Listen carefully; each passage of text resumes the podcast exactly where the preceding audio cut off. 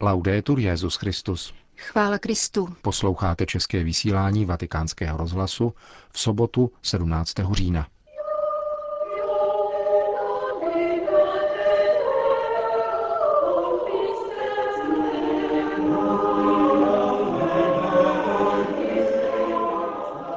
Synodálnost je konstitutivní dimenzí církve. Mluvil o tom papež František při dnešní připomínce 50. výročí založení Institutu biskupské synody. Svatý stolec zveřejnil program apoštolské cesty do Kení, Ugandy a Středoafrické republiky. 90 let po kanonizaci Terezie z Lizie, patronky misií, budou započteny mezi svaté zítra také její rodiče. Pořadem vás provázejí Milan Glázer a Jana Gruberová.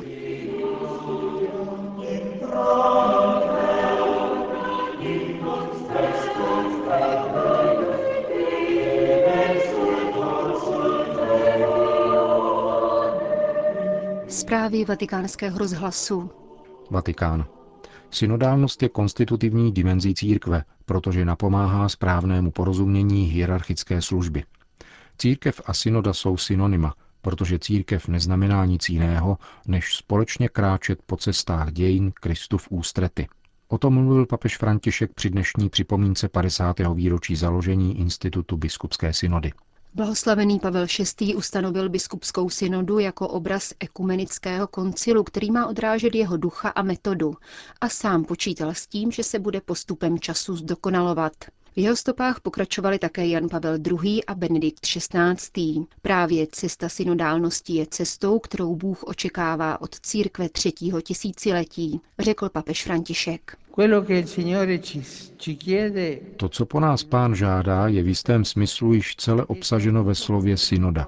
Kráčet společně. Lajci, pastýři, římský biskup. Je to koncept snadno formulovatelný slovy, avšak nesnadno uskutečnitelný v praxi. Druhý vatikánský koncil učí, že boží lid je posvěcen duchem svatým a proto je jeho víra neomylná.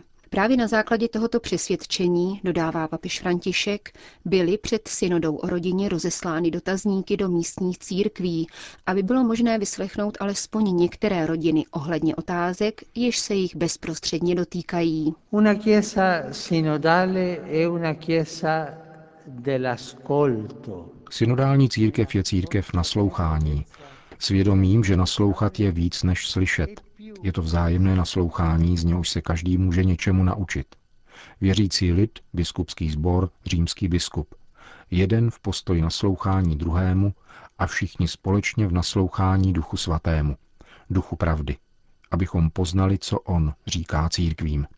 Biskupská synoda je bodem, v němž se zbíhá tento dynamismus naslouchání, vedený na všech úrovních života církve. Synodální cesta začíná nasloucháním lidu, který má rovněž účast na Kristově prorockém poslání, podle principu ctěného církví prvního tisíciletí. Co se všech týká, musí být všemi projednáno. Synodální cesta pokračuje nasloucháním pastýřů, jako strážců, interpretů a svědků víry celé církve, kteří musí umět pozorně rozlišovat, co jsou pouze módní proudy veřejného mínění, pokračoval papež a vrcholí nasloucháním římského biskupa, který je povolán vyslovit se jako pastýř a učitel všech křesťanů. Synoda tedy jedná vždy cum Petro et sub Petro, totiž nejen s Petrem, ale také pod jeho vedením, což není omezením svobody, nýbrž zárukou jednoty, zdůraznil papež. Jak dále vysvětlil, hierarchie v církvi neznamená, že někdo je pozdvihnut nad ostatní. Gesù ha costituito la Chiesa ponendo al suo vertice il collegio apostolico. Ježíš ustanovil církev a na její vrchol postavil zbor apoštolů, v němž Petr je skálou. Avšak v této církvi, jako v obrácené pyramidě, je vrchol dole, jako báze. Proto se ti, kdo vykonávají autoritu, nazývají služebníci, ježto podle původního významu tohoto slova jsou nejmenšími ze všech. Nikdy na to nezapomínejme. Pro Ježíšovi učedníky včera, dnes a vždycky je jedinou autoritou autorita služby a jedinou mocí moc kříže. Jak papež vysvětlil, správné porozumění hierarchické službě se opírá o slova Matoušova Evangelia, kde Ježíš poukazuje na to, jak vládci národů utlačují své poddané a dodává. Mezi vámi tomu tak nebude, ale kdo by chtěl být mezi vámi veliký, ať je vaším služebníkem, a kdo by chtěl být mezi vámi první, ať je vaším otrokem. Papež František se pak podrobněji vrátil ke třem úrovním synodality. Počínají institucemi místních církví, jako je kněžská rada, poradní sbor, kapitula či pastorační rada. Dále na úrovni církevních provincií zmínil papež partikulární sněmy a biskupské konference. A konečně na úrovni univerzální církve dostává výraz v biskupské synodě, která propojuje biskupy mezi sebou navzájem i s Petrovým nástupcem. Svatý otec s odvoláním na svou exhortaci Evangelii Gaudium znovu upozornil, že papežovým úkolem není zastupovat episkopáty v rozlišování všech specifických problémů a poukázal na nezbytnost pokračovat v ozdravné decentralizaci. Synodálnost má rovněž dalekosáhlé ekumenické implikace. Il Papa non sta da solo al di sopra della Chiesa. Papež nestojí samotný nad církví, níbrž v jejím nitru, jako pokřtěný mezi pokřtěnými a uvnitř biskupského sboru jako biskup mezi biskupy, povolaný zároveň jako nástupce apoštola Petra vést římskou církev, která všem církvím předsedá v lásce. Papež František si na závěr přihlásil k odkazu svatého Jana Pavla II., který jako první začal hledat novou formu vykonávání tohoto primátu, která by byla otevřenější nové situaci a zároveň nerezignovala na podstatné rysy jeho poslání. Úvodní promluvu na vzpomínkové slavnosti k půlstoletí od ustavení biskupské synody blahoslaveným Pavlem VI. pronesl vídeňský arcibiskup kardinál Christoph Schönborn. Jako vzor pro biskupské synodní zhromáždění jmenoval Jeruzalémský sněm, který rozhodl o přijímání pohanů do prvotní církve, aniž by se museli obrátit na židovství a podstupovat obřízku. Vídeňský arcibiskup ve své analýze vyšel z příbuznosti pojmů synodos a metodos. Zatímco synodalita znamená společnou pouť, metoda značí pouť k určitému cíli. Il cosiddetto concilio degli apostoli Takzvaný apoštolský koncil, ačkoliv se nejednalo o koncil ani synodu, naznačil metodu, která má váhu pro další cestu biskupských synod. Konflikt týkající se pohanů, kteří konvertovali ke křesťanství, na něm byl vyjádřen, jasně pojmenován a pak se o něm otevřeně diskutovalo. Mladá církev řešila dramatický konflikt nikoli tím, že by vypracovala teologické posudky a protiposudky, níbrž pohledem na boží konání, pokračoval vídeňský arcibiskup. Dospívá k výsledkům, které nejsou plodem teologické reflexe. Vyprávěli, nevysvětlovali teologické traktáty, nepronášeli abstraktní teorie o spáse pohanů, níbrž předkládali to, co viděli a slyšeli – a když se dospělo ke společnému rozhodnutí apoštolů, starších a celé církve, bylo přečteno před zhromážděním, které se velmi zaradovalo nad jeho obsahem. Jak je krásné, když výsledek synody povzbuzuje věřící. Závěry synody však nebyly vždy přijímány s takovou radostí. E v závěru své obsáhlé promluvy kardinál Schönborn vyslovil trojici klíčových slov, která by měla vystihovat povahu dnešního synodního ubírání, misie, svědectví, rozlišování.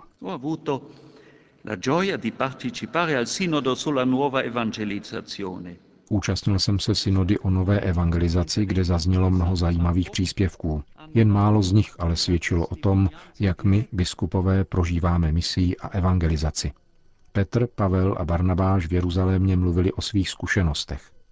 My často zůstáváme u teoretického, mohlo by se, anebo mělo by se. A téměř nikdy nemluvíme osobně. Avšak právě to od nás věřící očekávají. Po hlavním řečníkovi vídeňském arcibiskupovi patřilo slovo představitelům pěti světadílů. Promluvili kardinálové Nikols, Ecáty Madega Mafi a patriarcha Sako.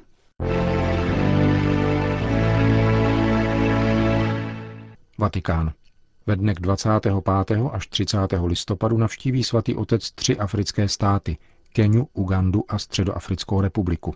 První den apoštolské cesty se zakončí oficiálním přijetím na letišti v keňském Nairobi.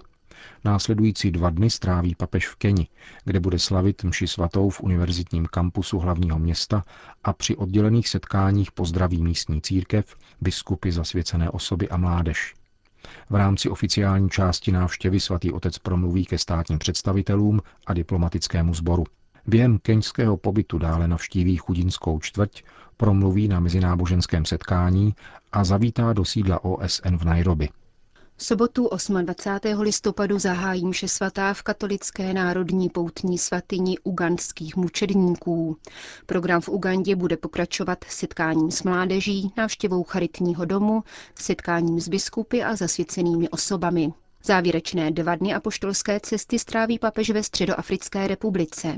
Po zdvořilostní návštěvě státních představitelů, kteří vzejdou z říjnových voleb, navštíví uprchlický tábor a místní muslimské i evangelické společenství. Pro místní katolickou církev budou hlavním bodem papežovy cesty dvě mše svaté. První z nich v katedrále hlavního města Bangui bude přístupná kněžím, řeholníkům, řeholnicím, katechetům a mladým lidem a bude po ní následovat modlitební vigílie. Další liturgii bude papež slavit pro široký okruh věřících na sportovním stadionu hlavního města Středoafrické republiky.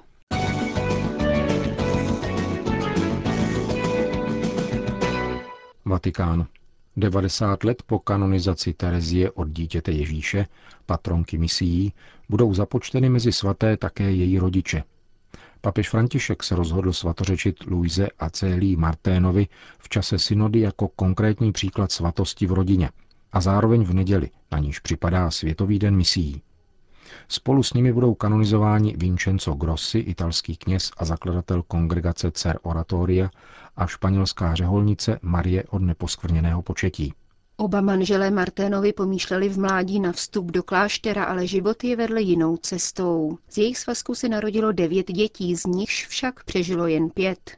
Mezi nimi Marie François Thérèse, pozdější svatá Terezička z Lizie a Leonie, jejíž beatifikační proces byl zahájen v loni v červenci. Hovoří otec Romano Gambalunga, postulátor kanonizačního procesu. Rodina a rodinné vztahy fungují dobře tehdy, když manželé žijí svou lásku jako povolání. Navzájem se přijímají jako dar z boží ruky a prožívají svůj život s tím, že mají před sebou plán, který mají naplnit společně. Bůh dává znamení a duch napovídá, jak kráčet společně, učit se úctě pomáhat si navzájem a společně přistupovat ke všemu, co život přináší. A manželé Marténovi dokázali žít právě tak. Louis a Zelí Marténovi jsou prvním manželským párem, nepočítáme-li mučedníky, který bude svatořečen společně. Její život byl naplněn hlubokou vírou, říká otec Jean-Marie Simar, rektor poutního místa zasvěceného Marténovým v Alencon.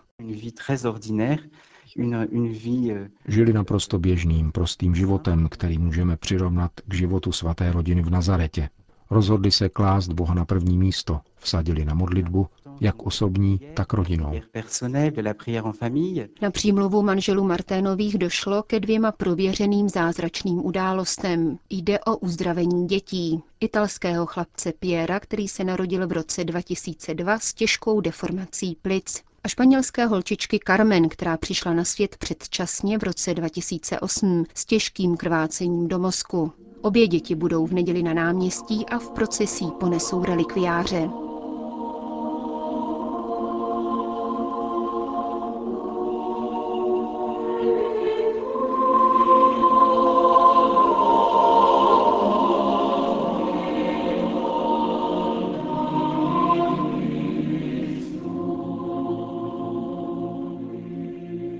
Končíme české vysílání vatikánského rozhlasu.